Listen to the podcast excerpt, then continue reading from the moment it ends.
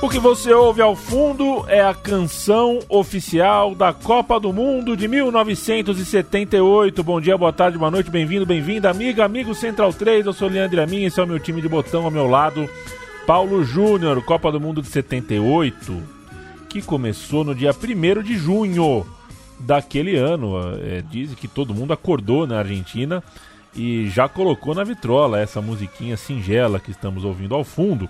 E o programa de hoje vai falar ah, da Copa? Não, não vai falar da Copa. O programa vai acabar na Copa do Mundo. A gente retrocede um semestre, pisa em primeiro de janeiro de mil novecentos e setenta e oito e conta como a seleção brasileira caminhou para a Copa do Mundo, como esse último semestre eh, andou pelos lados uh, do Brasil, como que a seleção foi formada. A gente vai contar essa história. A gente já fez algo parecido sobre a Copa de oitenta e dois, sobre a Copa de oitenta e seis, e agora a gente fala sobre setenta e oito. Paulo Júnior, oi. Dali Leandro, um abraço para quem acompanha o meu time de botão. Hoje o roteiro é majoritariamente seu, hum. né? A pauta é sua, a pesquisa aprofundada é sua, então eu vou contribuir com umas cascatas que saem aqui direto da empoeirada prateleira de livros. Vou começar com Carlos Drummond de Andrade, o poema que ele publica em vinte e quatro de junho de setenta e oito, né? O livrinho Quando é Dia de Futebol, que tem os textos do Drummond sobre a bola. E é o seguinte, chama-se Foi-se a Copa. E ele diz, foi-se a Copa não faz mal. Adeus chutes e sistemas, a gente pode, afinal, cuidar de nossos problemas. Faltou inflação de pontos? Perdura inflação de fato. Deixaremos de ser tontos se chutarmos no alvo exato. O povo, no outro torneio, havendo tenacidade, ganhará rijo e de cheio a Copa da Liberdade. Isso publicou Drummond no Jornal do Brasil de vinte e quatro de junho de setenta e oito. Um clima político, para ser bem é, rasteiro, um clima político aquecido nos, na década de setenta, nos anos setenta, aqui para os lados da América do Sul. Pra gente começar, a gente tá em primeiro de janeiro, né, Paulo, de setenta e oito. É, começa um novo ano. Tá. É, o Corinthians saiu de uma fila de vinte e três anos na, em outubro de setenta e sete. Então a fila, né, é, é, tinha acabado e a festa ainda estava repercutindo por São Paulo, pelo Brasil, um dos maiores jejuns de time grande da história. É, no Rio de Janeiro, o Vasco da Gama era campeão, o Flamengo não estava muito bem, mas estava começando a engrenar o que seria o campeão do mundo é, dali três anos e pouco, quatro anos, né? O Vasco foi campeão com Roberto Dinamite, fazia sete anos que o Vasco não era campeão. E em Minas Gerais, deu Cruzeiro em setenta e sete, o Cruzeiro era o atual campeão mineiro, e o Galo ganharia os seis campeonatos seguintes, história essa que a gente já contou em um episódio do meu time de botão sobre esse Atlético do fim dos anos setenta, começo dos anos oitenta. Aí o cara tá perguntando, né? E o campeão brasileiro, quem era? A gente não tinha ainda, né, Paulo? Pois é, a gente não tinha ainda. O Campeonato Brasileiro de setenta e sete, ele começa em quinze de outubro de setenta e sete, vai terminar em cinco de março de setenta e oito. Era ano de Copa do Mundo, claro, o campeonato já estava mais apertado por isso. Houve um tempo em que a Copa do Mundo impactava de verdade a organização do futebol, né? E a competição nacional, que teria uma final São Paulo e Atlético Mineiro, que teve uma final entre São Paulo e Atlético Mineiro, reunia, claro, alguns dos candidatos às vagas para a Copa do Mundo. A gente vai contar a história desse semestre, a história de como o Brasil entrou no ano de setenta e oito, conduziu o calendário e o debate público sobre quem deveria ir e quem deveria não ir à Copa do Mundo. E nesse debate tem uma geração brilhante surgindo, tem alguns veteranos, tem estrelas no Rio Grande do Sul, estrelas em Minas Gerais, pressionando uma seleção que sempre foi criticada por ser muito carioca e paulista, por ser muito Rio-São Paulo. Uma expectativa muito alta por ser uma Copa na Argentina, né? Uma Copa numa seleção rival, uma Copa pertinho aqui do Brasil. E algumas peculiaridades puramente brasileiras que a gente já está acostumado a contar aqui no meu time de botão.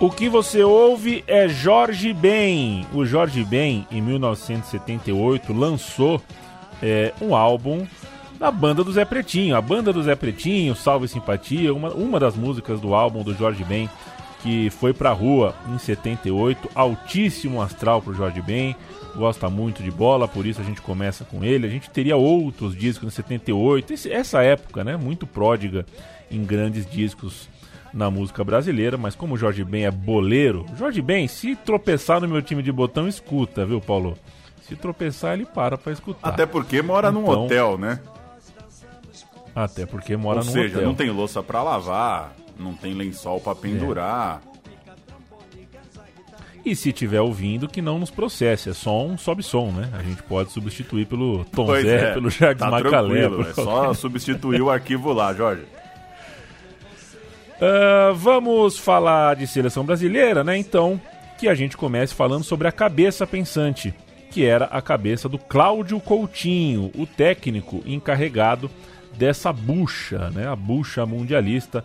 Era um tipo diferente do que a gente estava acostumado é, a ver na casa-mata da seleção, embora fosse gaúcho. E como a gente viu o gaúcho técnico, né? Na história aí, como a gente gosta de pôr um gaúcho como técnico, é... é...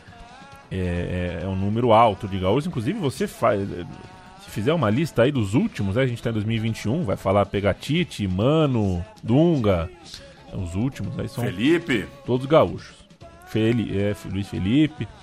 É, o Cláudio Coutinho tinha trinta e nove anos e morreria pouco depois, né? Morreria em oitenta e um, aos quarenta e dois, em circunstâncias trágicas no mar, pouco antes de ver o Flamengo ser campeão do mundo. O Flamengo que ele treinou antes e treinou depois de comandar a seleção brasileira. Tem a mão dele na jornada do Flamengo que terminou com o Mundial Interclubes em oitenta e um. Ele substituiu o Oswaldo Brandão. Ele era capitão militar de formação, ele tinha uma formação militar e futebolisticamente ele bancava ideias ousadas para o olhar do boteco brasileiro, né? É, não, a gente não estava muito preparado para ouvir algumas das coisas que ele falava. Ele falava muito sobre variações, usava umas palavras estranhas, usava muitos termos em inglês, aquela coisa do futebol composto, né? Ele comparava o esquema tático do Brasil a um automóvel de quatro marchas, que você é, é, pode ter é, ritmos diferentes de uma partida. No fundo, no fundo, Paulo, ele estava, assim como muita gente também estava, pirando ainda na Holanda de setenta e quatro. O carrossel holandês deixou sequelas bravas eh, nas testemunhas daquele time. Tava todo mundo meio louco com o time do Cruyff. Pois é, eu vou recorrer a um, um parágrafo aqui bem interessante. Zé Miguel Wisnik, em Veneno Remédio, livro obrigatório, ótimo, sobre futebol. Na partezinha que o Wisnik dedica eh, com o intertítulo A Otimização do Rendimento, ele diz o seguinte, ó, abre aspas para ele. Como sabemos, foi Cláudio Coutinho quem simbolizou a introdução dessa mentalidade no Brasil. Aí, essa mentalidade, ele está se referindo a essa otimização do rendimento, né? E aí ele segue. Com seus postulados e seu vocabulário em meados da década de setenta. Ela já estava embutida na comissão técnica da seleção, que disputou a Copa de setenta e na qual se introduziu um inédito patamar de preparação física, além da novidade dos treinamentos específicos para a defesa. O major Carlos Alberto Parreira vem da mesma cepa e acaba por constituir-se ao longo desses tempos na sua versão exemplar e quase quimicamente pura. Como o capitão Cláudio Coutinho integrava a comissão técnica de setenta e seu histórico não vem, sintomaticamente, da cultura do futebol propriamente dita, mas da educação física e da disciplina militar. Seu ineg- sua inegável capacidade de articulação, seu conhecimento técnico e seu obstinado equilíbrio, aparentemente imperturbável nas situações mais adversas, é inseparável de uma concepção de futebol que deseja, consciente ou inconscientemente, submeter o quanto possível tudo o que haja no futebol de dialética e de diferença. Ou seja, ele liga aqui o Coutinho ao Parreira para falar um pouco sobre essas figuras que, nas palavras dele aqui, buscaram a otimização do rendimento, buscaram a todo custo trazer elementos, nesse caso, da educação física e de, uma, de um ambiente militar, de uma cultura militar, para fazer a seleção brasileira, digamos, mais adequada à ciência. E aí um ciência meio entre aspas aqui, porque é. muitas vezes é, de certa forma, muitas vezes ficava um pouco na cascata do discurso também. Ainda bem que ninguém cunhou repetidamente em jornais a, o apelido Major para o Parreira, né? Senão a gente já está até hoje aqui. Carlos Alberto Parreira, o Major. Major Carlos Alberto Feito Parreira. Feito delegado Antônio Lopes, né? Isso, exatamente. O, a revista Placar entrevistou é, em dezembro e publicou em janeiro uma entrevista com Cláudio Coutinho. E a entrevista tinha manchete: A pressão de Coutinho. Era uma frase ambígua, propositalmente, tinha um duplo sentido. Porque falava sobre o estilo de jogo do técnico, né? Que ele queria um Brasil pressionando os rivais, mas também sugeria que o técnico não era uma unanimidade, ele estava sob pressão também, todo mundo querendo ver como é que ia se sair aquele jovem treinador com ideias tão, tão autorais. É, então estava sob pressão. O Coutinho, ele tinha a primeira convocação para fazer, visando a Copa do Mundo naquele ano, em vinte e quatro de fevereiro. Em janeiro, no entanto, ele já dizia que tinha o time escalado. Na cabeça, assim, meu time tá na cabeça, mas não vou contar para vocês. Deu algumas dicas, né? Ele citou que a polivalência era uma coisa importante para ele, ele não ia abrir mão disso. Jogador sem cacuete para fazer pressão alta também não ia servir para ele, então aquele atacante meio indolente, aquele atacante meio desinteressado não ia servir.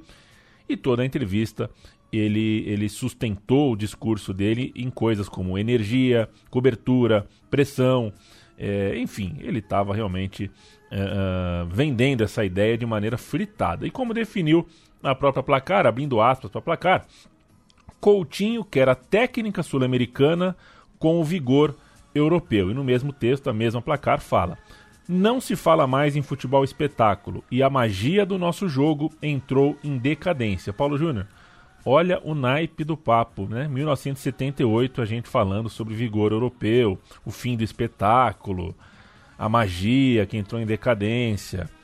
É sintomático. A história se repetindo, né? A lista de Coutinho tinha setenta e dois nomes em primeiro de janeiro, uma lista, claro, é, um rascunho, né? Uma, uma, é. uma lista de intenções, digamos, né? Os setenta e dois caras estariam no radar do Coutinho.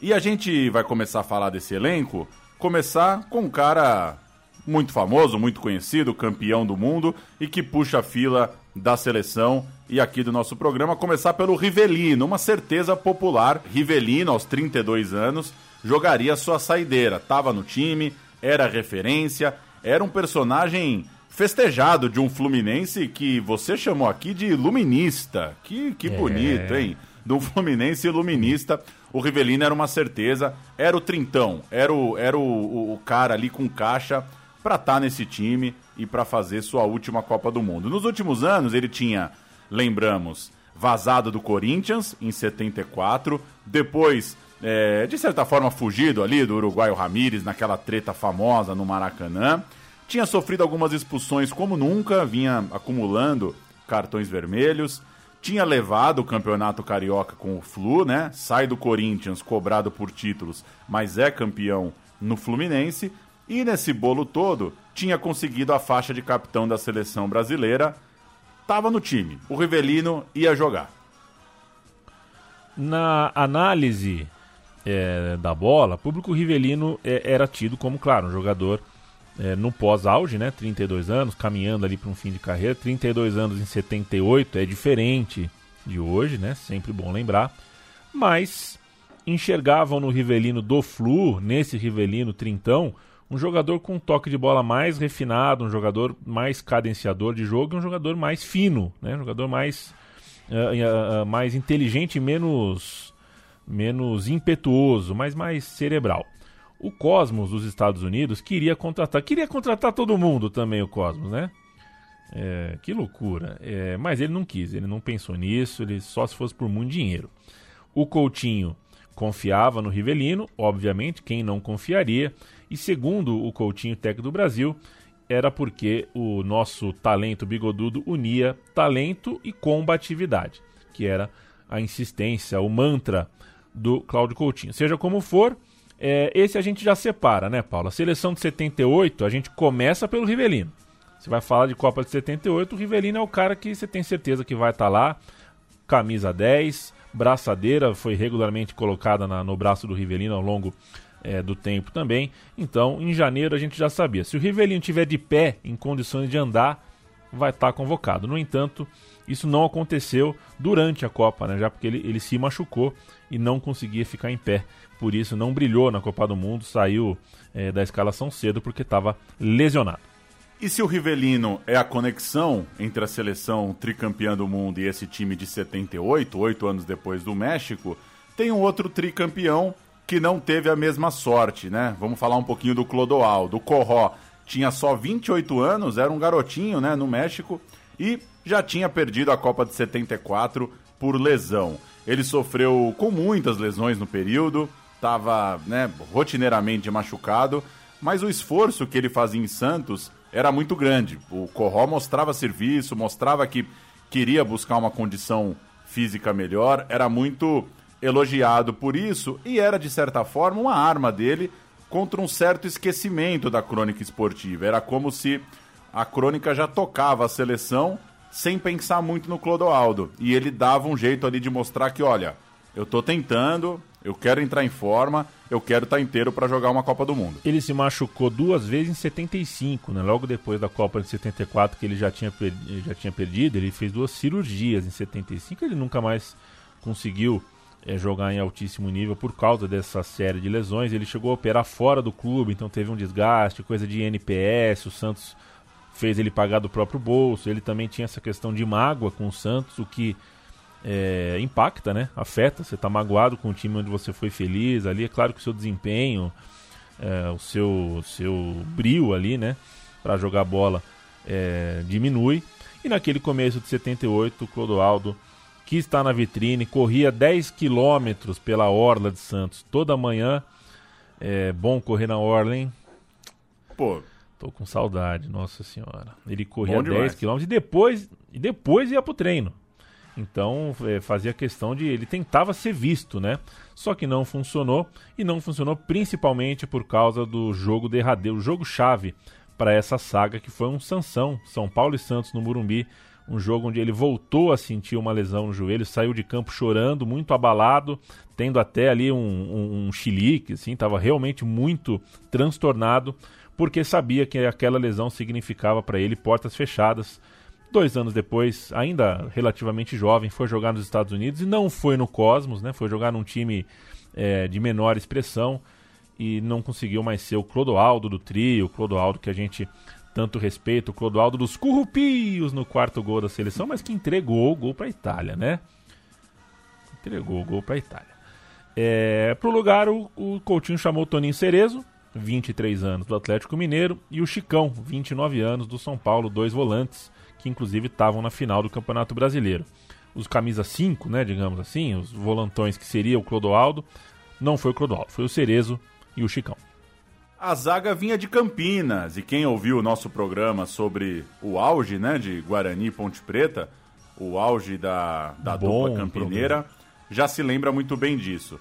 O Toninho Cerezo, com vinte e três anos, era uma marca dessa nova geração que ia ocupando ali um espaço na seleção brasileira. E na zaga, atrás, portanto, do Cerezo, claro, três nomes representavam não só a juventude, como a força desse futebol de Campinas e desse futebol do interior, né? Ainda que Campinas seja uma cidade muito grande, tinha um pouco essa coisa, né? São clubes de, de uma projeção que não dá para comparar, claro, com a repercussão da capital, a repercussão dos times de São Paulo.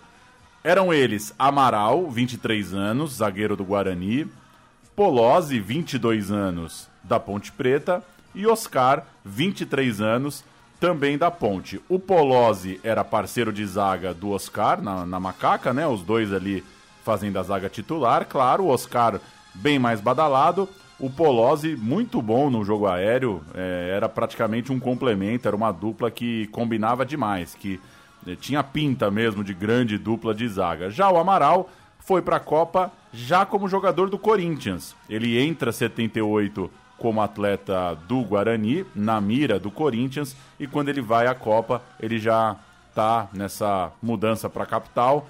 Todos foram bem é, e todos estão nessa lista, estão convocados. Três zagueiros de Copa do Mundo vivendo em Campinas, pagando as contas em Campinas, os boletos chegando em Campinas.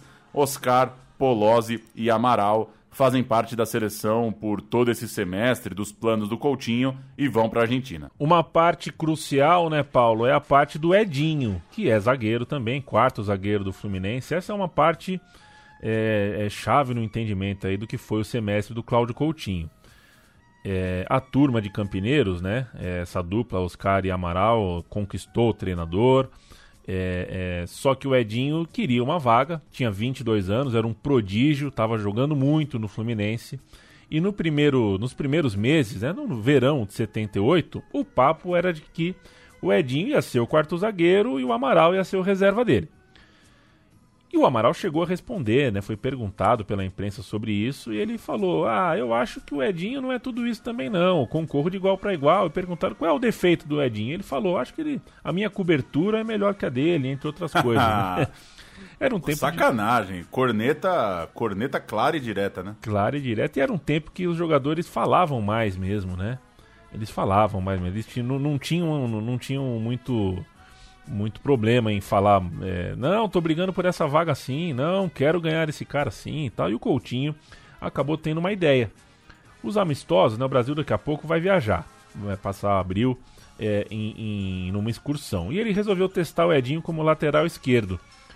O Coutinho gostou do que viu nos testes e falou: vou com ele pra Copa. Então é isso, Oscar e Amaral ficaram na zaga e o Edinho foi deslocado pra lateral esquerda, uma posição na qual o Edinho só tinha jogado uma vez, pelo que ele se lembrava, em setenta e cinco, ou seja, foi uma invenção, um teste ali do Coutinho. E para ter o Edinho como lateral esquerdo, o treinador da seleção deixou de fora Marinho Chagas e o Maestro Júnior. Isso é bem interessante, né? Como as Copas eh, redefinem alguns jogadores, né? A posição de alguns jogadores é. no imaginário, né? Eu não, eu não sabia que, por exemplo, o Edinho só lembrava de um jogo ali. É, geralmente você imagina que o cara já jogou em algum momento da carreira, né? né? Que seja, que seja uma Sim. passagem curta, mas um jogo, três anos antes da Copa, era de fato uma... Era uma experiência, de fato, né? Uma experiência nova, era uma, era uma tentativa nova. O curioso é que o Marinho, o lateral esquerdo, de fato, do Fluminense, ficou bravo, né? Porque daí ele falou: pô, se meu quarto zagueiro vai de lateral na seleção... me chamem, né? É, não tem cabimento um negócio desse, né? É, que situação muito louca, né? E aí o Edinho respondeu: o Marinho fala de bronca, é arma de otário. O que ele tinha de fazer, jogar bola, não fez. Ele tá mal há muito tempo, é um cego. Clima muito bom, clima muito bom na faixa esquerda da defesa do Fluminense, mas o fim das contas é que a história é essa. O Fluminense tinha um quarto zagueiro ótimo, Edinho, treinador resolve, né, levá-lo de lateral esquerdo, o lateral esquerdo fica puto da vida. Foi o Edinho, não foi o Marinho. Só falta, a gente já falou da dupla de zaga, do lateral esquerdo, falta o lateral direito. A gente vai falar daqui a pouco, tá? A briga entre Zé Maria, Toninho do Flamengo e Nelinho do Cruzeiro. A gente vai falar sobre eles daqui a pouquinho. Lá vai Bezerra. Pé esquerdo, gol do São Paulo. Bezerra cobrando penalidade máxima na última da série de cinco. Três para o São Paulo, dois para o Atlético Mineiro. De um lado, Valdir Pérez agora. De outro lado, Márcio, zagueiro central do Atlético. Se defender Valdir, o São Paulo Futebol Clube será o campeão brasileiro de setenta e sete. Muita concentração. Márcio, pé direito. Campeão brasileiro, São Paulo Futebol Clube. Minelli, tricampeão brasileiro. A festa do São Paulo em pleno Mineirão. Com o Márcio chutando lá em cima, frustrando toda esta torcida mineira, que vibrava um dia antes, contando como certa vitória do Atlético. Um time que virou o campeonato invicto. vinte jogos, nenhuma derrota. Você captou? É a narração que a gente ouve ao fundo, é a narração da final do Campeonato Brasileiro, que no dia cinco de março aconteceu. O futebol brasileiro é, terminou o seu campeonato de setenta e sete em março de setenta e oito. O São Paulo foi campeão. A gente vai cantar aqui, né? Ah, deixa eu só dar uma olhada aqui na semifinal, né? Porque eram quatro grupos de cinco, se eu não me engano. Quatro grupos de seis que classificavam os, os campeões das chaves, semifinalistas, né? Os campeões iam para a semifinal. O Atlético Mineiro bateu Londrina é, e o São Paulo bateu o Operário.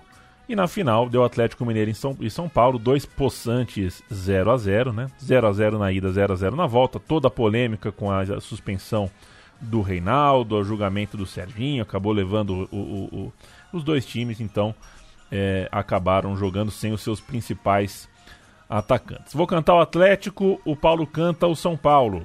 João Leite, Alves, Márcio, Vantuir e Valdemir. Toninho Cerezo foi para a Copa.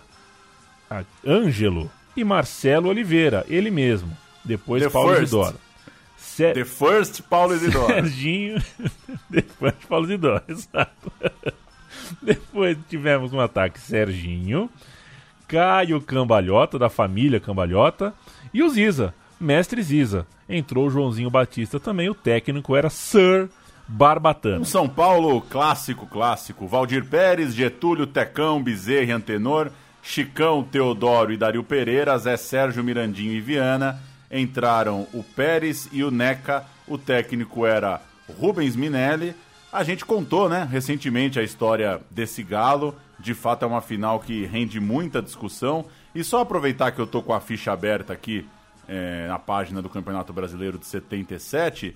A turma da Copa tá tudo no prêmio Bola de Prata, né? Curioso como, de fato, a seleção do Brasileirão é. era quase uma prévia da seleção brasileira. A Bola de Prata de setenta e sete é a seguinte: Edson, goleiro do Remo, Zé Maria do Corinthians, Oscar da Ponte, Polozzi da Ponte e Marco Antônio do Vasco. Adílio do Flamengo, Toninho Cerezo do Galo, Zico do Flamengo, Tarcísio do Grêmio, Reinaldo do Galo e Paulo César Caju do Botafogo. Ou seja, quem assistia ao Brasileirão, né? A seleção do Brasileirão era mais ou menos a seleção que jogaria a Copa do Mundo.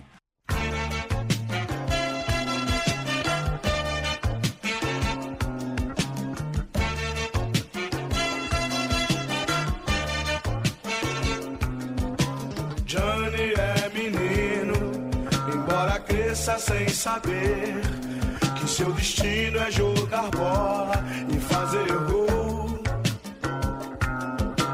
Johnny cresce, mas é que não desaparece da sua mente a vontade de jogar um futebol, futebol.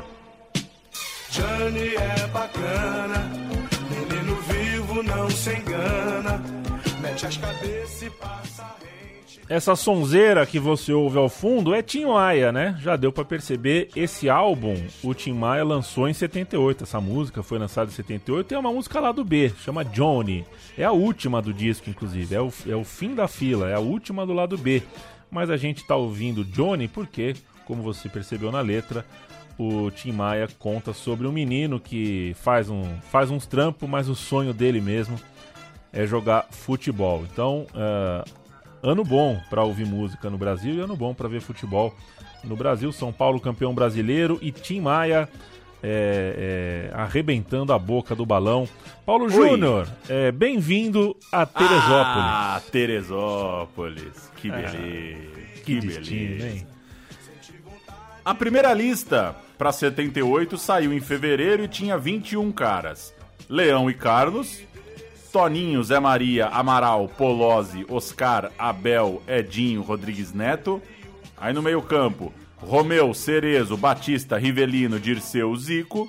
Na frente, Reinaldo, Gil, Jorge Mendonça, Nunes e Tarcísio.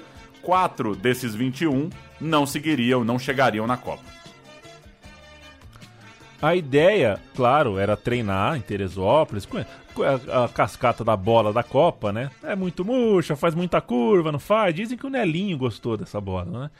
É, entender, principalmente o ponto era que o Cláudio Coutinho começasse a fazer os jogadores entenderem o seu modelo, o seu modelo revolucionário, a, a, o canarinho mecânico. É, e alguns amistosos e coletivos aconteceram, nada de muito grande. O Brasil faria uma excursão é, em breve, aí sim pegaria jogos importantes. O seu primeiro jogo, né, o primeiro jogo dessa, dessa, desse rolê foi na reinauguração do Caio Martins, o estádio do Botafogo, em Niterói. doze de março, Brasil sete, seleção do interior do Rio zero. É, uma semana depois da final da Copa do Brasileiro. Fico encantado com a, o quão específico foi esse jogo, né? Contra a seleção do interior do Rio. Uma semana depois, Brasil três, seleção goiana um, no Serra Dourada.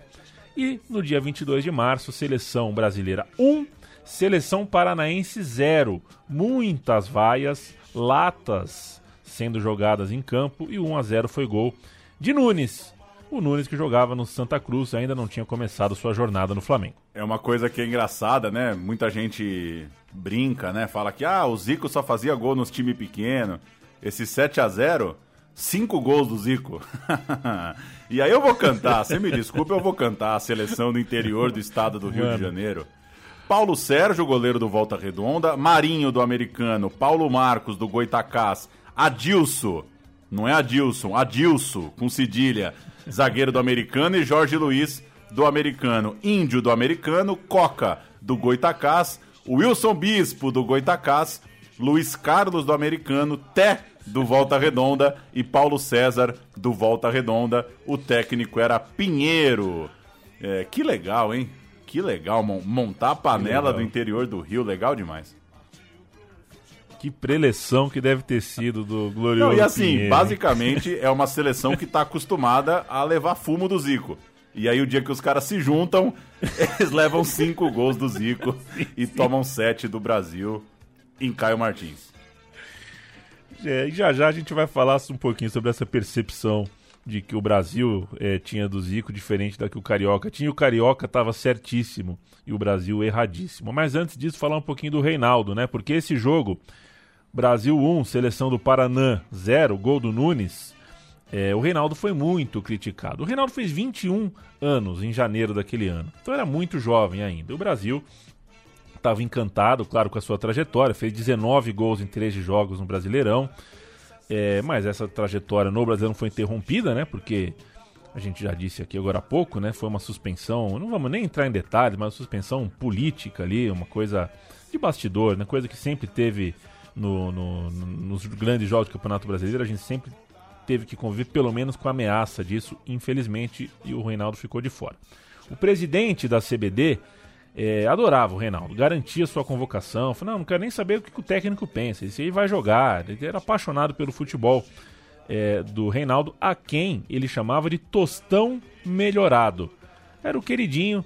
Com o tempo isso mudou, mas naquele começo de ano o Reinaldo era a certeza que o Brasil tinha de camisa nove. Em Minas, era unanimidade, claro. Em votação de jornalistas, o Reinaldo teve oitenta e seis votos para ser o craque do ano de setenta e sete e o vice teve dezesseis votos. Ganhou, né, é, voando na frente, goleada. Era o melhor jogador atuando naquele momento. E em maio de setenta e sete, ele estreou na seleção, fez um gol nos seis primeiros jogos com a amarelinha. O Reinaldo tinha dúvidas se Coutinho concordava com todo esse barulho que faziam por seu futebol. Ele não tinha tanta certeza que o Coutinho gostava tanto dele como a imprensa e os torcedores pelo Brasil gostavam. O que o Rei tinha de diferente desde a primeira convocação era o empenho físico. Ele queria estar na forma que o Coutinho desejava. Ele sabia que a questão física pegava demais com o comandante da seleção. O que era muito difícil para o Reinaldo, né? Nessa primeira convocação, o Coutinho, falar um pouquinho de tática, né? É, ele fez o Reinaldo e o Zico ficarem juntos. Almoça junto, janta junto, parceiros de quarto. Ele forçou os dois, queria um entrosamento entre os dois. O Coutinho pensava que com essa química ele ia ter é, a base do ataque dele. A ideia era o Zico como homem de trás, como um segundo atacante, e o Reinaldo como nove enfiado. Reinaldo não jogou bem nos testes do Brasil. Ele estava fora de forma para alguns, a sua condição de joelho era irremediável para outros, né? Tava cansado também de notícias negativas com seu nome, nesse fala-fala que é a seleção brasileira, né? São meses pré-Copa do Mundo especulando. Saco, pois né? é, se o cara tá bem mesmo, se esse jogo que ele jogou bem garante que ele vai, né, desempenhar bem o papel na Copa do Mundo. E a crítica também considerava, por outro lado, que ele estava jogando isolado demais na seleção. Era um centroavante muito sozinho, muito solitário.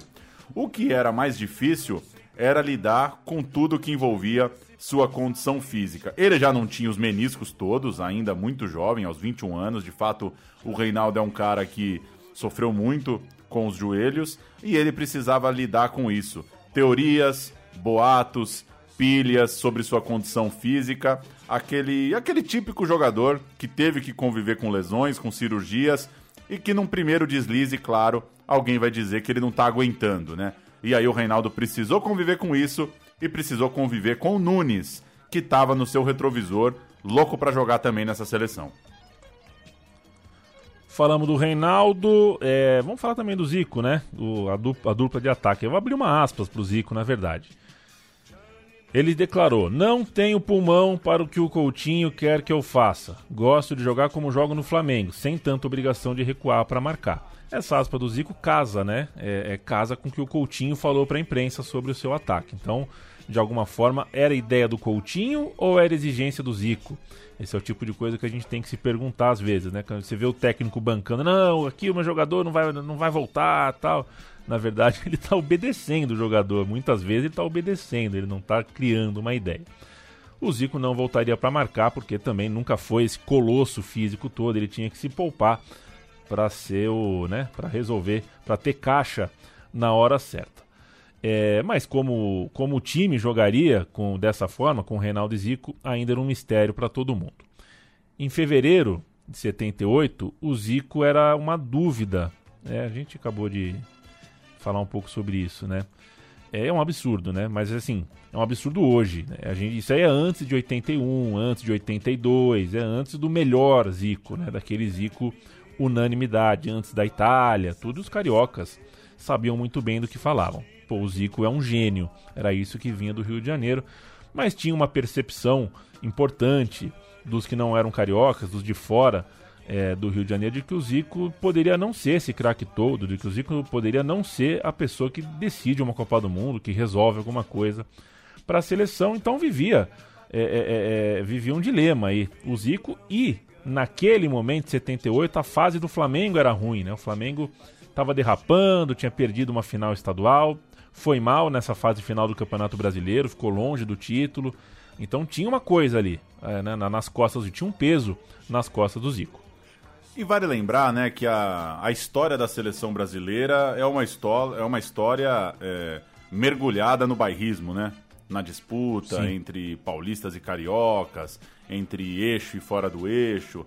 Então isso não é exagero, não. Ah, o Zico sofria, de fato, uma pressão por quem era de fora do Rio. Uma crítica comum era que ele se poupava demais em jogos menores, que lhe faltava um empenho, uma fome, mas... É, o outro lado da bancada encontrava no rival do Flamengo, num rival do Flamengo, uma resposta. O Corinthians chutou o Rivelino, né? Dispensou o Rivelino, chutou o Rivelino para o Fluminense por causa exatamente de críticas exageradas. Ou seja, a impressão era de que, pô, no Flamengo isso não vai acontecer, né? A gente tem que tratar bem acolher, nossos, né, craques. Pois é, é, é, cuidar dos nossos talentos. E bastava o Zico brilhar com a amarelinha para é, chegar, é, para depois chegar em setenta e oito carregado de pressão. Muita gente, o Brasil estava curioso, né, para saber como que finalmente o Zico ia reagir numa Copa do Mundo. E para a gente entender o desenho, entender a ideia de um time com Reinaldo e Zico no ataque, sem ninguém para, sem nenhum dos dois voltar para marcar, é, a gente tem que entender qual é o personagem que carrega o piano. Aliás, leiam o T C C de Paulo Júnior na Metodista sobre carregadores de piano. é, é, então vão lá na Metodista quando acabar a pandemia e peçam. É, e esse jogador era o Dirceu, né? Para o Cláudio Coutinho, no começo do processo, era o Dirceu. Já ensaiamos aqui a linha de defesa, de ataque. Vamos falar um pouquinho de meio campo. O meio que perdeu o Clodoaldo, por exemplo, mas tinha o Dirceu. Era o terceiro homem do meio campo para o Coutinho, algo que o Dirceu vibrou quando ouviu isso da boca do técnico, porque O Dirceu era ponta, né? E ele queria deixar de ser visto como um ponta. Ele queria ser justamente visto como esse jogador polivalente. E nos amistosos de março, ele jogou debaixo de vaia, né? A torcida, ela queria o Paulo César Caju, não o Dirceu. Criticava o Dirceu, achava que o Dirceu estava convocado no lugar do Caju. O Caju sempre teve essa, esse carisma, né? O, o povo sempre gostou do, do Caju jogando. Então, para o Dirceu era um pouco incômodo, porque ele era o ponta, ele estava no lugar do Caju, mas o público talvez não entendia, talvez não entendesse que o Dirceu estava fazendo uma coisa que o Caju jamais faria, né? Que é jogar para sustentar o Zico e o Reinaldo, né? Era um ponta, mas na verdade era mais um meia, era um ponta meia, um cara que fechava o meio de campo, fechava os espaços, um jogador mais operário, era o jogador que contrabalanceava É, é, a seleção para que outros brilhassem, um papel importante, o que o Dirceu fazia, um dois em um naquela seleção. Dirceu não era um gênio, claro, mas jogou três Copas do Mundo, muito por conta dessa versatilidade de jogar para o time, de se adequar ao esquema e, claro, de ser muito bom de bola. Ninguém joga três Copas do Mundo só cumprindo, fazendo número. Ele era muito comparado na época ao Zagallo pela posição, pelo porte físico. E também, essa, de certa forma, essa comparação foi caducando, foi diminuindo com a transformação do Dirceu em meio-campista. É, aliás, o Dirceu é personagem importante do nosso programa recente também, dos brasileiros na Itália, né?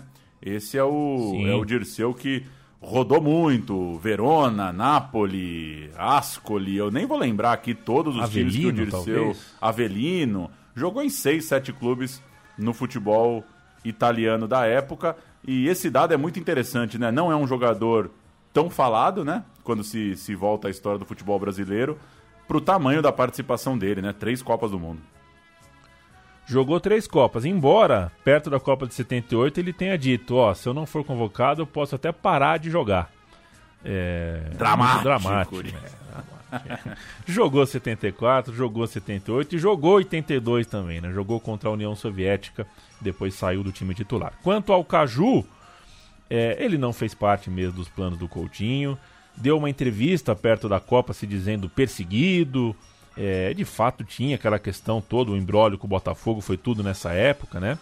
É, e ele, enfim, criticou a seleção, né? Defendeu o Reinaldo, achou que era um absurdo como tratavam os atletas, achava um absurdo que o time não tivesse pontas, e se comparou até ao Gerson, que foi chamado de covarde em meia-meia, deu a volta por cima em setenta, o Caju ainda alimentava dentro dele um desejo é, de dar a volta por cima na Copa seguinte.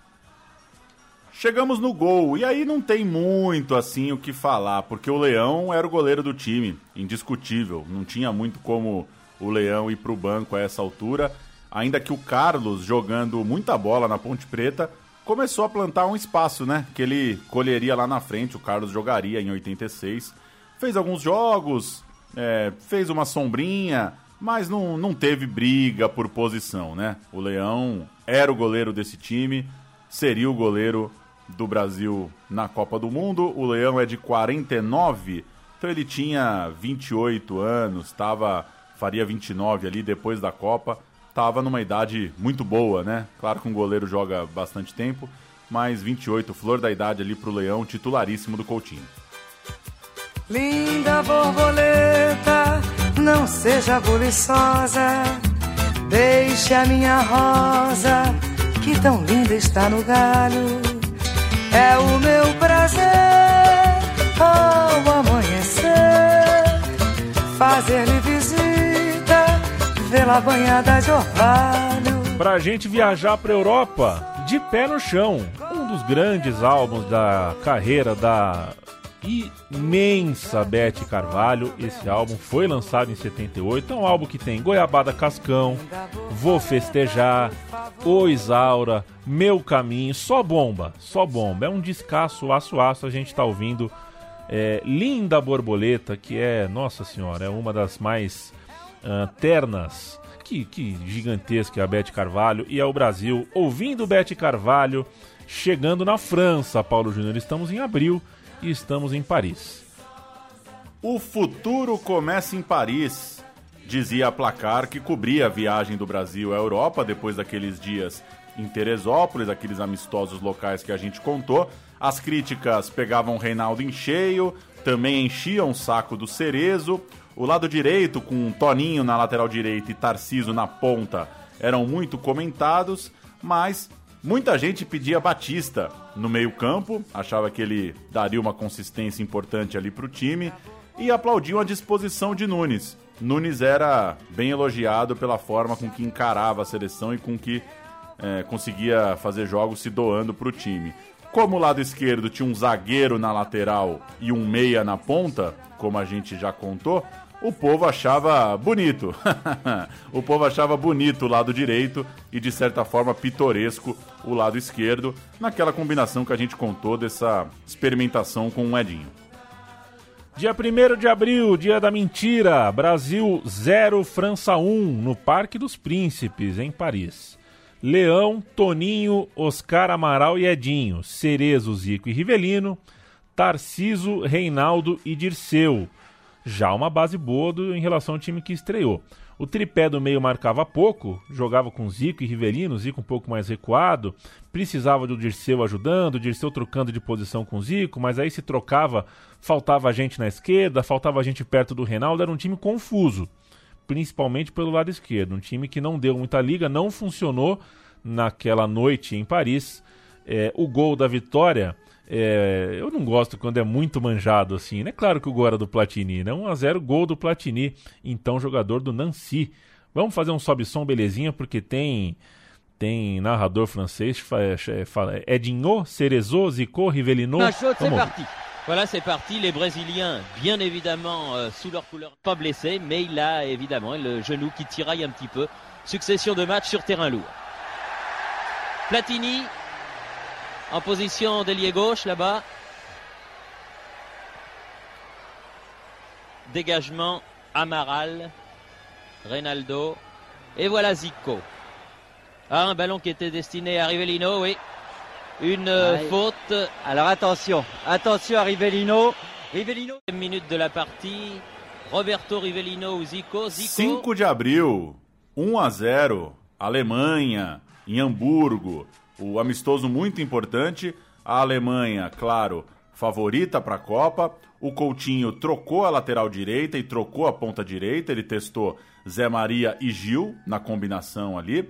Depois mexeu e funcionou. Do banco veio Nunes, que marcou o gol da vitória, Brasil um, Alemanha zero. O lado esquerdo seguia aquele, Edinho, zagueiro improvisado na lateral, e o Dirceu, um ponta que não era ponta, meio sem posição fixa, mas a história do jogo era essa, esse novo teste do lado de lá, do lado direito. O gol da vitória tem passe do Zico, infiltração do Zé Maria pela direita, e um gol do Nunes, oportunista, esperto na área para fazer um rebote. Vai fazendo a jogada individual, saindo bem no lance. Zé Maria apanhou o corredor. Zico, Zé Maria, grande bola. Maia, atenção. Nunes, Nunes. Brasil na abertura da contagem de Hamburgo. Nunes, do Santa Cruz do Recife. E se nós observarmos o replay, vamos ver a preocupação de Zé Maria em entrar dentro do gol para evitar, evitar o impedimento. Vamos acompanhar com atenção. Quem narrou foi o José Cunha, hein? Grande José Cunha. E agora ficamos, todo... ficamos meninões, Pauletá. Aí o Brasil ficou feliz. O Zico foi descrito como um artista, operário. O Búfalo Gil, muito bem. Carimbou o passaporte para a Copa naquela noite. Superou o Tarcísio, né? Começou ali a derrocada do Tarcísio na seleção. O Oscar muito bem na zaga. Achamos o nosso camisa três. Tudo aquilo, né? E o Nunes, autor do gol. Nos minutos finais, entrou de vez na boca do povo o centroavante do Santa Cruz. O Reinaldo é, foi para as cordas, né? Abatido, apanhando da opinião pública.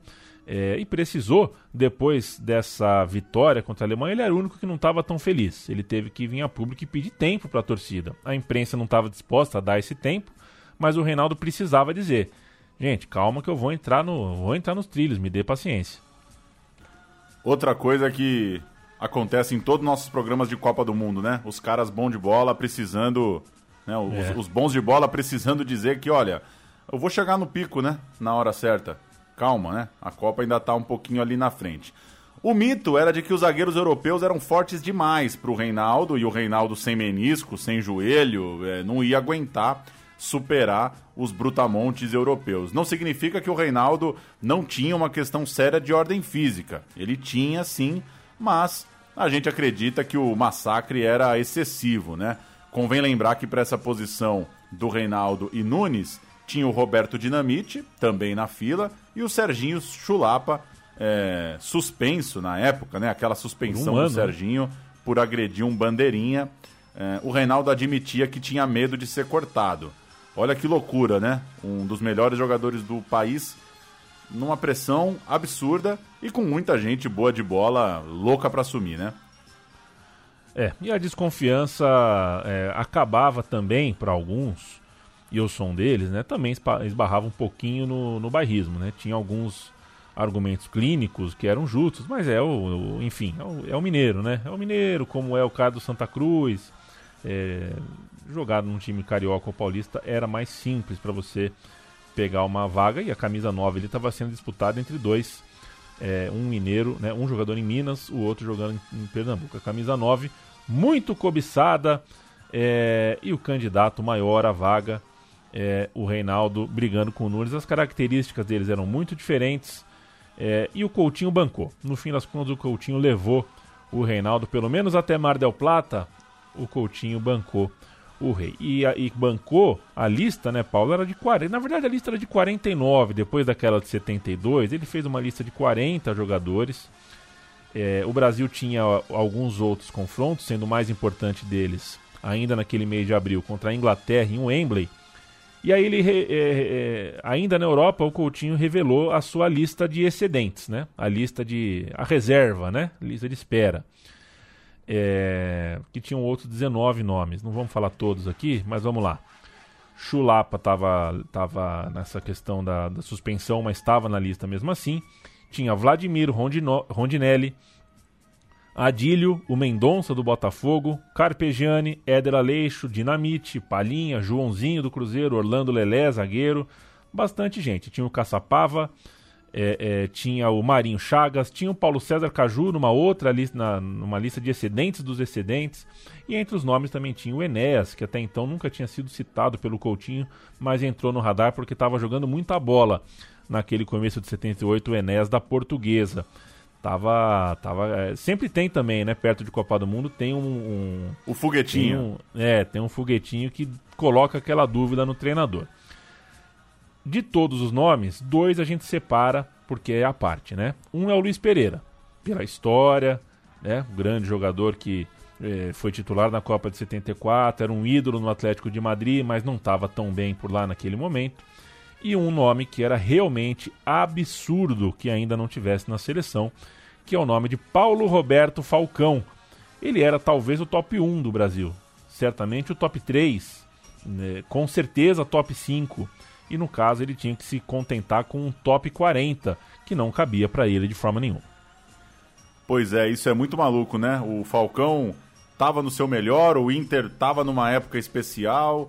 Ele seria o bola de ouro no, no país naquele ano de setenta e oito, e por que, no fim das contas, não jogava nesse time? E mais, o Coutinho testava o Batista, né? Parceiro de Falcão no é. Internacional, estava no gosto do Coutinho. O Falcão é um cara que jogava tanta bola que chega a ser esquisito, o cara tá entre os quarenta, né? Porque é, ou você se rende e leva o cara e aceita que ele é o, um dos principais jogadores do Brasil no momento...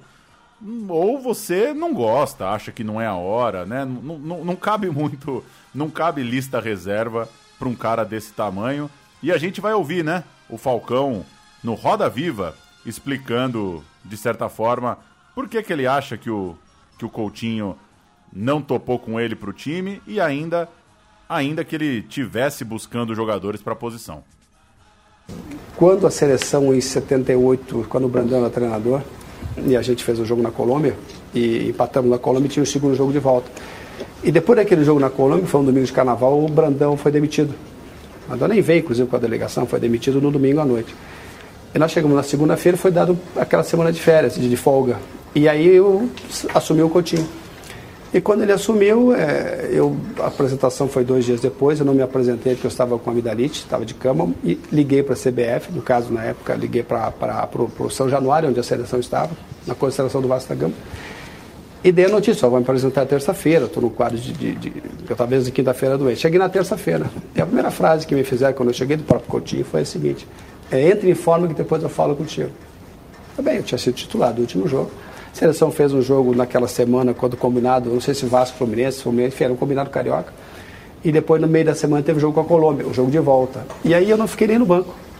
Né? E aí eu fiquei lá em cima, nós ficamos muito desconfortáveis, todos os jogadores que não ficaram no banco, estava acho que o Valdomiro, mais alguém lá em cima, e nós ficamos num lugar muito difícil. E, quando, e o Zico foi expulso daquele jogo. Né? E aí descendo no vestiário, eu estou chegando no vestiário, o pessoal da imprensa veio direto, meu, você vai jogar domingo contra o Paraguai. No, né? E eu digo assim, eu vou jogar? Eu digo, como assim? Não, o Coutinho já falou que você vai jogar. E eu respondi o seguinte, eu acho que quem deveria jogar seriam os jogadores que estavam no banco hoje. Que normalmente o banco são jogadores que são as primeiras opções do treinador. Enfim, aí voltaram e falaram com ele, e ele disse, bom, vou pensar, tal, então, se o Falcão não quiser jogar, jogo com essa pala, tal. No outro dia de manhã nós tínhamos treino, quem não jogou, quem não participou do jogo. E aí foi que ele veio conversar comigo e nós tivemos uma conversa forte, né? Uma conversa muito franca, em que, porque na época, Batalha, a seleção era uma panela de Rio-São Paulo. Né? A gente tinha sido campeão setenta e cinco, setenta e seis internacional, para ter um jogador na seleção era um, uma, uma loucura para ver. Minas Gerais também, então era, era, muito, era muito Rio-São Paulo. Quem descentralizou isso foi o Tele Santana, que levou para Belo Horizonte, aí o Tele realmente fez uma seleção brasileira, né? E aquilo me incomodava muito, né? Me incomodava muito esse, essa, essa, esse, essa, esse privilégio, e, que não, e não era olhado o futebol do Rio Grande do Sul, nem de Belo Horizonte, e o Rio Grande do Sul tinha já duas vezes campeão brasileiro com o Internacional, na setenta e cinco, setenta e seis. É, então, a, então era ruim, o ambiente não era um ambiente... É, é bom. E nessa discussão ele disse para mim, bom, então vamos ver tal o jogo. Aí eu fiz algumas perguntas para ele, ele me respondeu tal. E, e ficou assim uma situação complicada. Aí no Paraguai, é, eu acabei jogando, nós ganhamos um a zero lá, e depois o jogo do Maracanã, o Zico pegou dois jogos, suspensão, foram os dois jogos, os dois últimos jogos do Paraguai. E aí eu joguei lá, um a zero, ganhamos e empatamos no, no, no, no, no Maracanã. E aí fomos classificados para a Copa. Aí nunca mais me chamou. Eu voltei a ser chamado depois da Copa. Aí, falou o Falcão, é, a frase forte que a gente já, né, a gente já citou aqui, que tinha mesmo esse debate, o Falcão tem para ele que a seleção era mesmo uma panela, que times do Rio e de São Paulo tinham privilégios e aquele Internacional foi desprestigiado, o futebol do Sul teria sido desprestigiado. Mas guardem essa história, porque o Falcão vai entrar em cena daqui a pouco de forma, de forma, enfim, quase surreal, para se contar em dois mil e vinte e um. Primeiro vamos passar aqui o resto da excursão, né? dez de abril, seis a um no Al-Jeddah, da Arábia Saudita, dois gols do Nunes. San Siro, Internazionale, o Brasil ganhou por dois a zero, gols de Nunes e Dirceu, olha como faz gol Nunes. dezenove de abril, Wembley, Brasil um, Inglaterra um. A Inglaterra que não ia jogar a Copa, né? E o gol do Brasil foi marcado pelo Búfalo Gil. E em vinte e um de abril, três a zero, Brasil contra o Atlético de Madrid, gols de Nunes, Edinho e Jorge Mendonça. Luiz Pereira e Leivinha estavam... Só um minutinho, Paulo, que tocou meu telefone aqui. Outra ligação. Bora. Luiz Pereira e Leivinha estavam em campo com a camisa do Atlético de Madrid. Era um jogo meio festa, né? Aniversário de setenta e cinco anos do Atlético de Madrid, que a gente já contou essa história, já contou a história de Luiz Pereira e Leivinha naquele clube. Você acha que vai chegar o dia que vamos ter contado todas as histórias? Todas. Elas vão começar... Aí a gente paga um bom montador de cinema, dá os M P três na mão do cara e fala, ó, monta o copião aí, as cem horas que você precisa ouvir pra entender a história é. do futebol mundial. Imagina. Podcast com hiperlink. Eu, eu sou... Eu penso exatamente o contrário, né? Os nossos programas são zero definitivos. São, exato. São... movimentos e estão sempre abertos, inclusive para ser refeitos um dia, né? Por que não, em dois mil e vinte e oito, não? refazer esse programa de setenta e oito? Então foi isso, hora de voltar para o Brasil, depois desse jogo meio festa em Madrid, Búfalo Gil muito bem cotado, Nunes muito bem cotado, o Batista aproveitou bem as chances no meio campo, o Dirceu dava pinta que estava garantido mesmo ali com a onze, o Zico... mais presente que o Rivelino, Zico conseguindo ter uma presença ali, ser uma referência na armação ali do Brasil. Uma briga boa na lateral direita. Abel, ele mesmo, Abel, testado Belão. na zaga pra, pra tirar a dúvida ali, né? Tava, tinha uma chance, tava, tava brigando ali, é, tinha alguma dúvida ainda na composição dos outros zagueiros. O Carlos fez a sua estreia no gol, né? Seria reserva do Leão, como já dissemos. E a seleção voltou criticada. A Folha de São Paulo disse o seguinte: estamos bem longe do ideal. E a revista Placar, ali na, na sequência desses jogos, batia um pouco no esquema tático. Não estava feliz com o que a seleção tinha apresentado ali na Europa.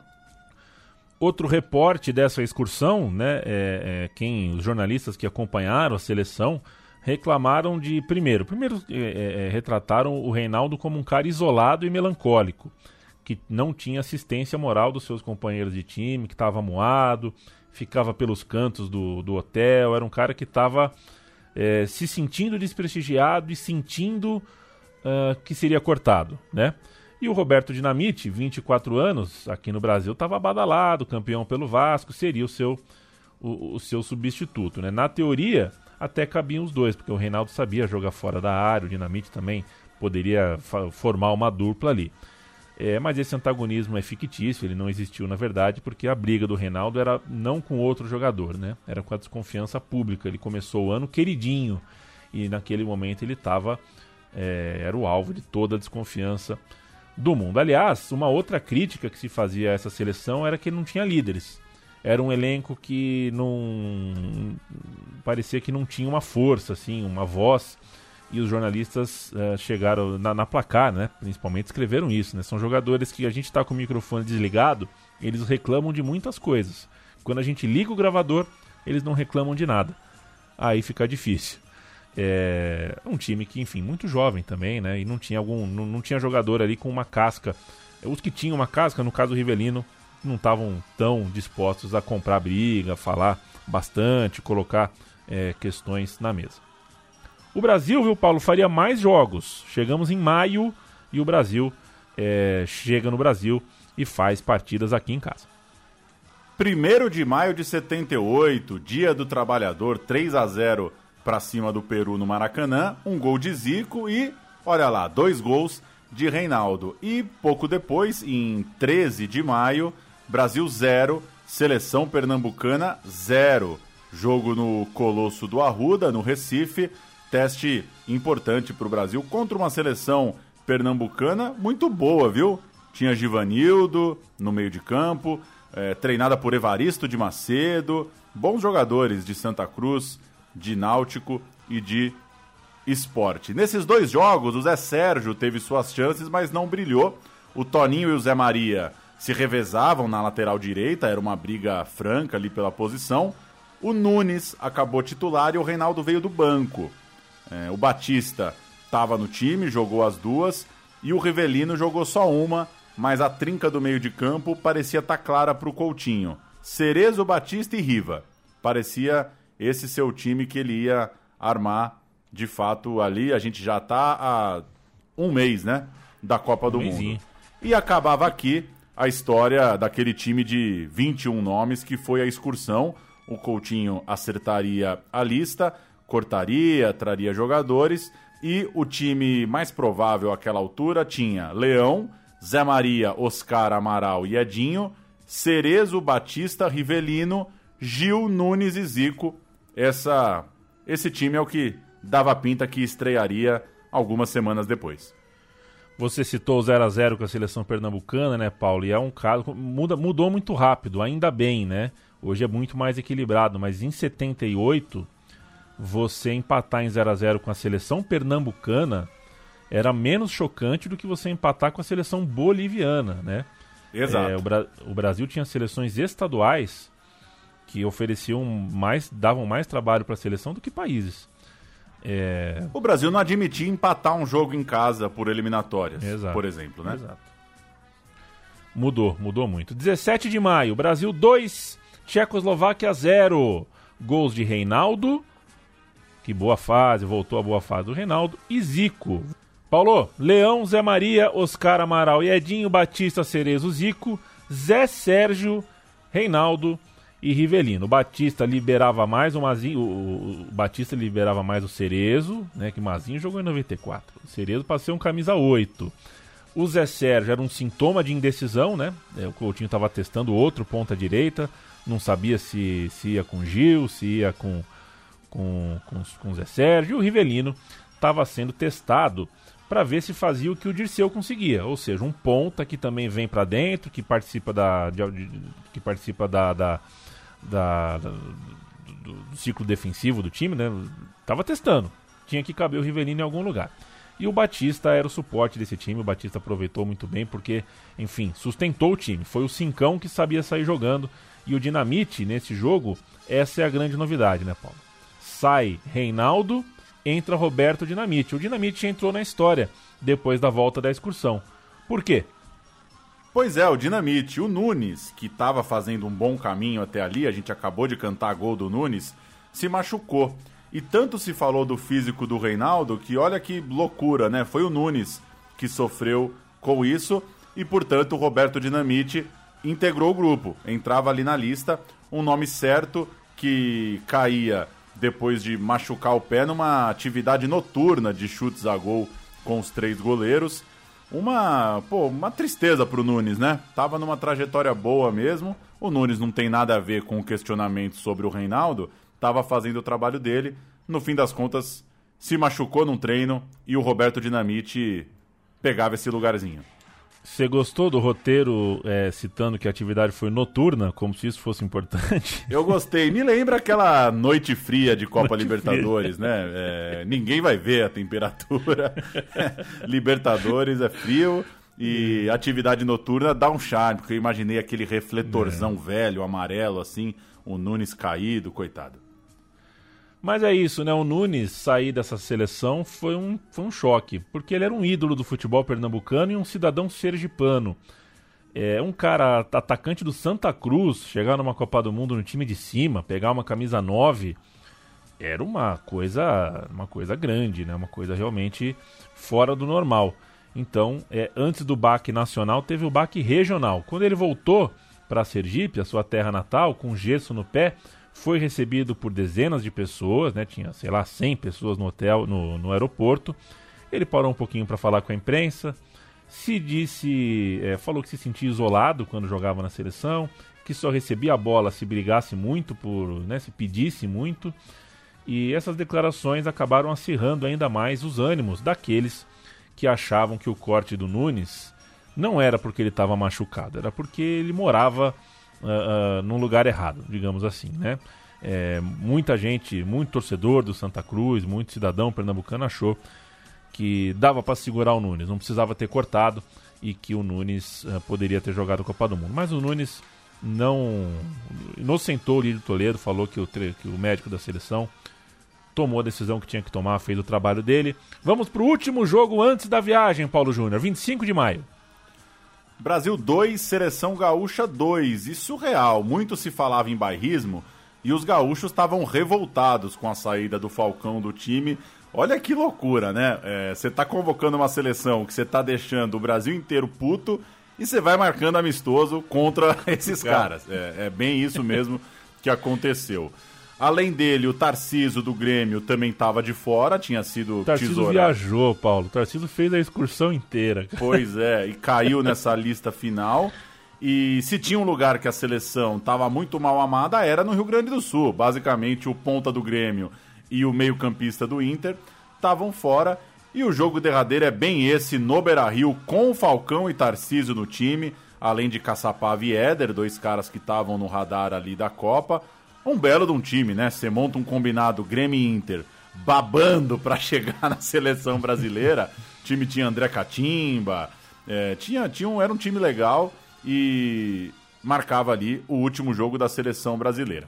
Quanto ao Brasil, não valeu tanto assim porque o Coutinho resolveu poupar atletas e testou coisas que não esclareciam muito, assim, não, não, não eram coisas que de fato... É, não tinha muita pulga atrás da orelha ali, àquela altura. Era meio tempo de fazer as malas, de dar um ritmo pros caras. Então o Brasil joga bem mexido, né? O, joga Chicão e Batista no meio, joga o Nelinho do lado, joga o Abel na zaga, joga o Jorge Mendonça na frente. Um time meio mexido, só para soltar. Também ali a gente já tá a dez dias da Copa do Mundo, se muito. A gente falou do corte do Nunes, teve outro corte. E um corte de um jogador que era conhecido como Robô, de tão forte que ele era, né? Era o Super Zé, a torcida do Corinthians chamava o Zé Maria de Super Zé, vocês me desculpem. É, um homem que raramente sentia lesão, né? Sentia dor, era um homem de pedra ali, é, mas que tinha alguma coisa com a seleção. Você lembra do Danilo, mais recentemente? Paulo, é mais ou menos a mesma coisa. O cara, o Zé Maria não se machucava no Corinthians, mas em setenta e dois, setenta e quatro e setenta e oito ele teve lesão que o tirou da seleção. É, não é normal isso, né? No, sendo que no Corinthians isso não acontecia quase nunca. O fato é que o seu joelho direito é, inchou, traiu o Zé Maria. O Zé Maria não teve, é, é, não teve como jogar a Copa de setenta e oito. Em setenta e quatro ele conseguiu, né? Se, se, chegou, entrou no meio, né? Na estreia ele estava indisponível, mas entrou no, no decorrer. Em setenta e oito não foi possível, ganhou destaque, participou daquele gol na vitória contra a Alemanha, seria titular da Copa. Mas é, teve que ser cortado, e quem foi chamado para o lugar foi o Nelinho do Cruzeiro, o homem... Ah, como eu queria bater na bola assim, viu, Nelinho? Foi chamado para o lugar, e se chamamos o Nelinho, vamos ouvir um pouquinho de Clube da Esquina, outro álbum de mil novecentos e setenta e um. Gostou dessa, Paulo? Outro álbum. Outro álbum. Outro álbum. Clube da Esquina é o álbum, né? É o álbum. É a música. Vamos ouvir.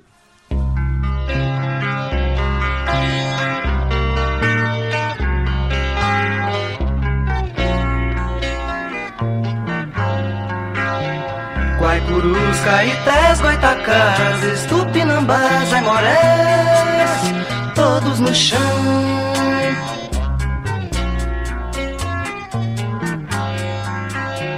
Guajajaras, Tamoios, Tapu... Pauleta, vamos para a convocação final? Convocação final. Ah, deixa eu abrir aqui, vamos fazer escalada, hein? William Bonner e Lilian Whitfield. Emerson Leão, do Palmeiras. Carlos, da Ponte Preta. Valdir Pérez, do São Paulo, são os goleiros. E os zagueiros? Toninho, do Flamengo. Oscar, Ponte Preta. Amaral, já no Corinthians. Edinho, Fluminense. Nelinho, no Cruzeiro.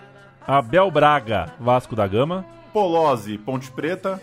Rodrigues Neto, Botafogo. É trivia, né? Qual era o primeiro nome do Rodrigues Neto, né? Ah, essa é boa, é, garoto. Zé, Campo. Zé Rodrigues, talvez, ou João? Sei lá. Acho que Zé Rodrigues, Zé Rodrigues.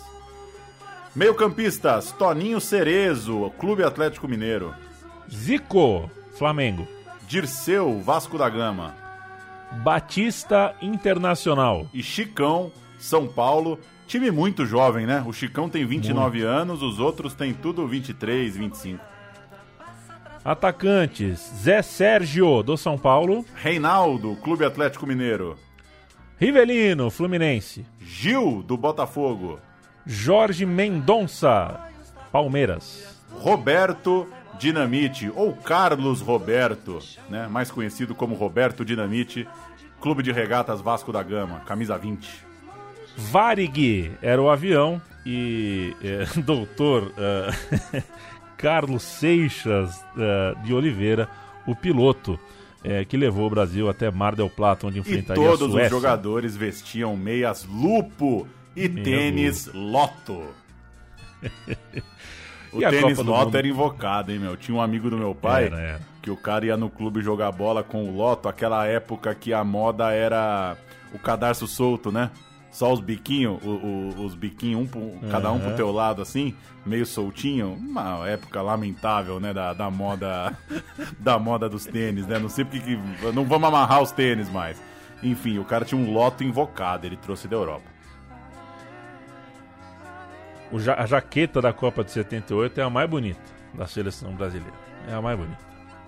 Mas enfim, aí a gente chegou em Mar del Plata e a gente entrega o programa, né, Paulo? Aí a, a gente fala sobre o pré-Copa. A Copa é outra história, é a famosa Copa do Brasil campeão moral, né? Uma, uma, uma conversa furadíssima, né? Só porque o Brasil saiu invicto. É, e, porque, e porque muito se falou que a classificação da Argentina, né, o seis a zero no Peru, foi uma vitória imoral, porque suspeita, então a gente era o contrário do imoral, então a gente era o moral, né? É, e uma Copa que reservou alguns momentos fantásticos, como o gol do Nelinho na disputa de terceiro lugar, a batalha de Rosário, aquele zero a zero absurdo entre Brasil e Argentina naquele estádio acanhadíssimo do Rosário Central. Todo o rolê de ditadura ali era uma coisa é, é, é, que, que mexia, né? Mexia com, com, mexia com a Copa, né? Mexia com o ambiente da Copa do Mundo. Você recebeu uma Copa do Mundo num, num país em estado de, de exceção, né? Em tempos de chumbo. É, e uma Copa do Mundo que, enfim, pode não ter sido a maior uh, Copa de todos os tempos, mas reservou algumas boas histórias. Por exemplo, a Holanda vice-campeã mais uma vez. A história do Cruyff, a história da ausência do Cruyff, né? A ausência daquele Cruyff de setenta e quatro que o mundo inteiro queria ver na Argentina. Tem algumas coisas interessantes nessa Copa do Mundo, mas não foi a Copa do Brasil. Pois é, só para dar uma contribuição aqui sobre a história do campeão moral, estou aqui em mãos com o Dando Tratos à Bola, livro do professor Hilário Franco Júnior, e ele, um, do, um dos capítulos se chama Brasil, País do Futebol, uma pergunta. E ele diz, né, que o Brasil sai da história do complexo de vira-latas, mas a vitória acabou despertando um sentimento oposto de superioridade e a torcida e a imprensa deixam de aceitar derrotas. E aí fala o seguinte, o Hilário, abre aspas, quando isso ocorre, as derrotas, sempre se buscam explicações que pretendem manter intocada a autoimagem do nosso futebol. Faltou a organização da C B D em sessenta e seis ou da C B F em dois mil e seis. Perdemos sendo campeões morais em setenta e oito.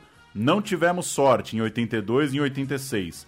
O treinador era incompetente em noventa ou inexperiente em dois mil e dez. Houve um complô em noventa e oito. Mas somos realmente superiores? Esse é a... que... o questionamento aqui do professor Hilário Franco Júnior. Não concordo integralmente. Eu, eu acho que a, a... vale uma longa discussão sobre a forma com que o Brasil se coloca dentro de um contexto do futebol mundial, mas é uma perspectiva interessante, né? De certa forma, quando a gente perde uma Copa, a gente sempre tem um motivo, uma marca, né? Tem um slogan, tem uma manchete. E essa coisa do campeão moral, de certa forma, é, ameniza um pouco, né? Essa, essas frases, esses, esses termos, eles sempre tiram um pouco a atenção do campo, né?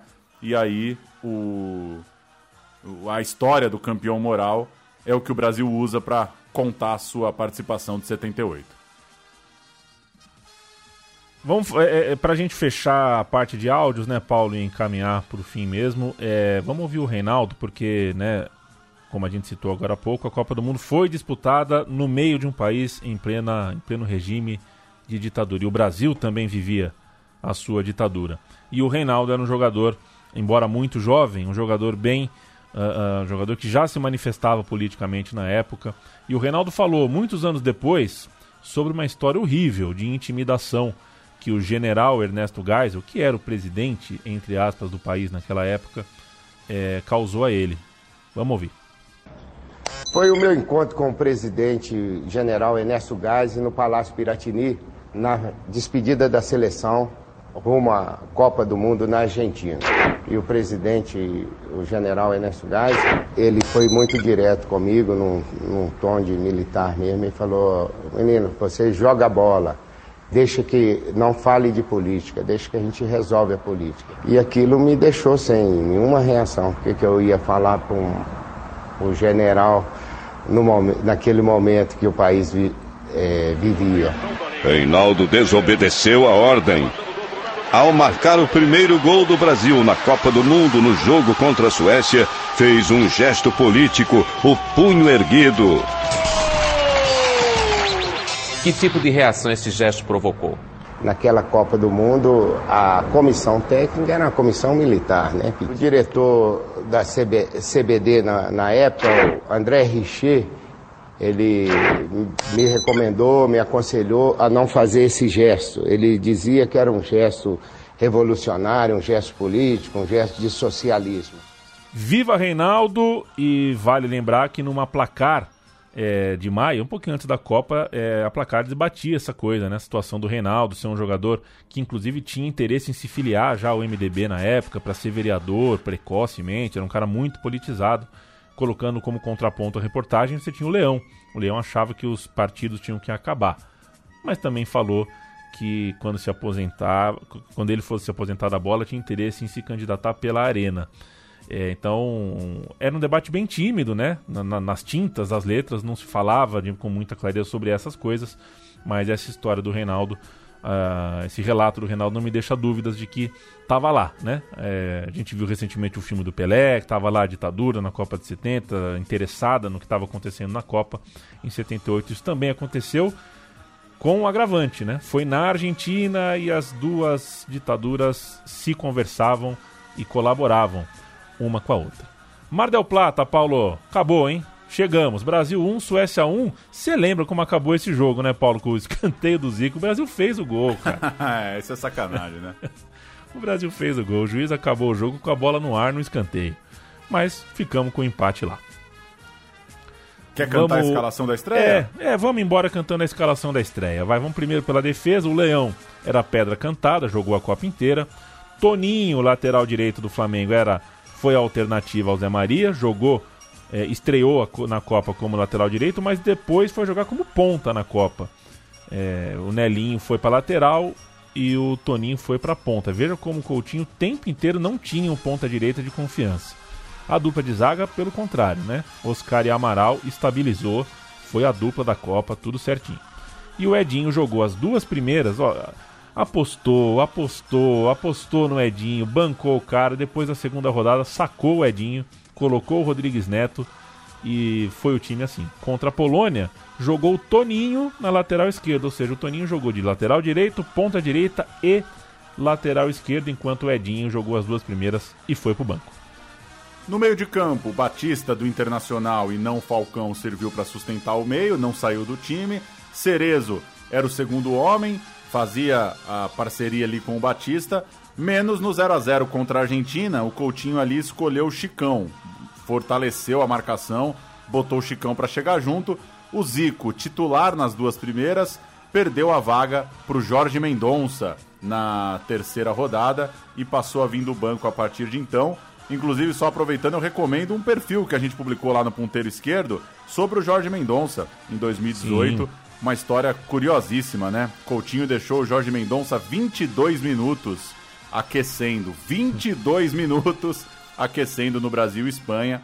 E aí ele substitui o Zico para depois se manter no time de cima. E no ataque jogou... No primeiro jogo, né, Brasil e Suécia, o Gil na ponta direita, que não impressionou no primeiro momento, tanto que o Toninho contra a Espanha na segunda rodada foi o ponta direita, mas o Gil voltou na rodada três, se estabilizou no time titular. O Reinaldo, camisa nove, estreou metendo gol, né, Brasil um, Suécia um, é gol do Reinaldo, mas ele saiu do time. Na rodada três, ele foi sacado e não voltou mais, chegou a entrar na disputa de terceiro lugar, mas saiu do time. Quem assumiu foi o Dinamite, né? O Dinamite virou titular a partir da terceira rodada e foi até o fim. E na ponta esquerda começou o Rivelino, na ponta esquerda. O Dirceu ficou possesso, porque, pô, a gente contou a história inteira aqui com o Dirceu, que vai, que preenche espaço, tudo ficou de fora.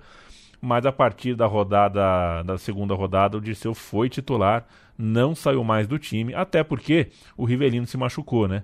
Aí o Dirceu ficou com o corredor esquerdo e com a posição ali toda para ele. Em resumo, Pauleta, ah. todo aquele papo do futebol ultramoderno do Cláudio Coutinho, na verdade, na verdade não aconteceu. Foi uma seleção meio X, né? Uma seleção que não, não... Faltou tempero, faltou tempero, faltou uma pimenta do reino ali, faltou... Foi uma salada meio... Faltou alguma coisa. Exato. Tudo que, tudo que foi prometido, é, no fim das contas, o time não, não mostrou coisas muito diferentes, né, do que vinha mostrando ou do que mostraria depois. Acho que o Coutinho é mais essa figura para a gente falar o que ele representa e o que ele falava e como que ele se relacionava com os jogadores e com o futebol, do que exatamente assistir a Copa do Mundo e enxergar algo é, realmente marcado ali no time do Coutinho. Claro, só com um adendo, né? A ausência do Falcão, ela vai ser sempre lembrada, né? Vai ser sempre lembrada. O, o, o, o legado desse time precisa conviver com a ideia de que o Coutinho não quis abrir um espaço para um jogador que, de fato, estava pedindo passagem, né? Paulo, tchau, viu? Mandar um abraço muito, muito grande para o João. João Coelho nos ajudou muito na feitura uh, desse... desse podcast, dessa edição, porque tem em casa uh, tudo que é revista, tudo que é jornal, e abriu parte do seu acervo. É, que herança, hein, João? Tá louco, quanta coisa gostosa de, de ler, de fuçar. Brigadão pelo apoio. E todo mundo que ouve a gente, né, cara? É uma hora e meia que a gente conversa aqui com o pessoal, e se você aguenta a gente até aqui, deve ser porque você é nosso amigo mesmo. Valeu demais, viu, Pauleta? Valeu, um abraço para quem nos acompanha. Seguimos firmes e fortes, ou mais ou menos. Todo dia um, dia dez e dia vinte, menos se, sei lá, for um domingão e o Leandro tiver de ressaca, aí você é. pula um dia, né? Mas um, dez e vinte, três programas por mês, vamos nessa. Valeu.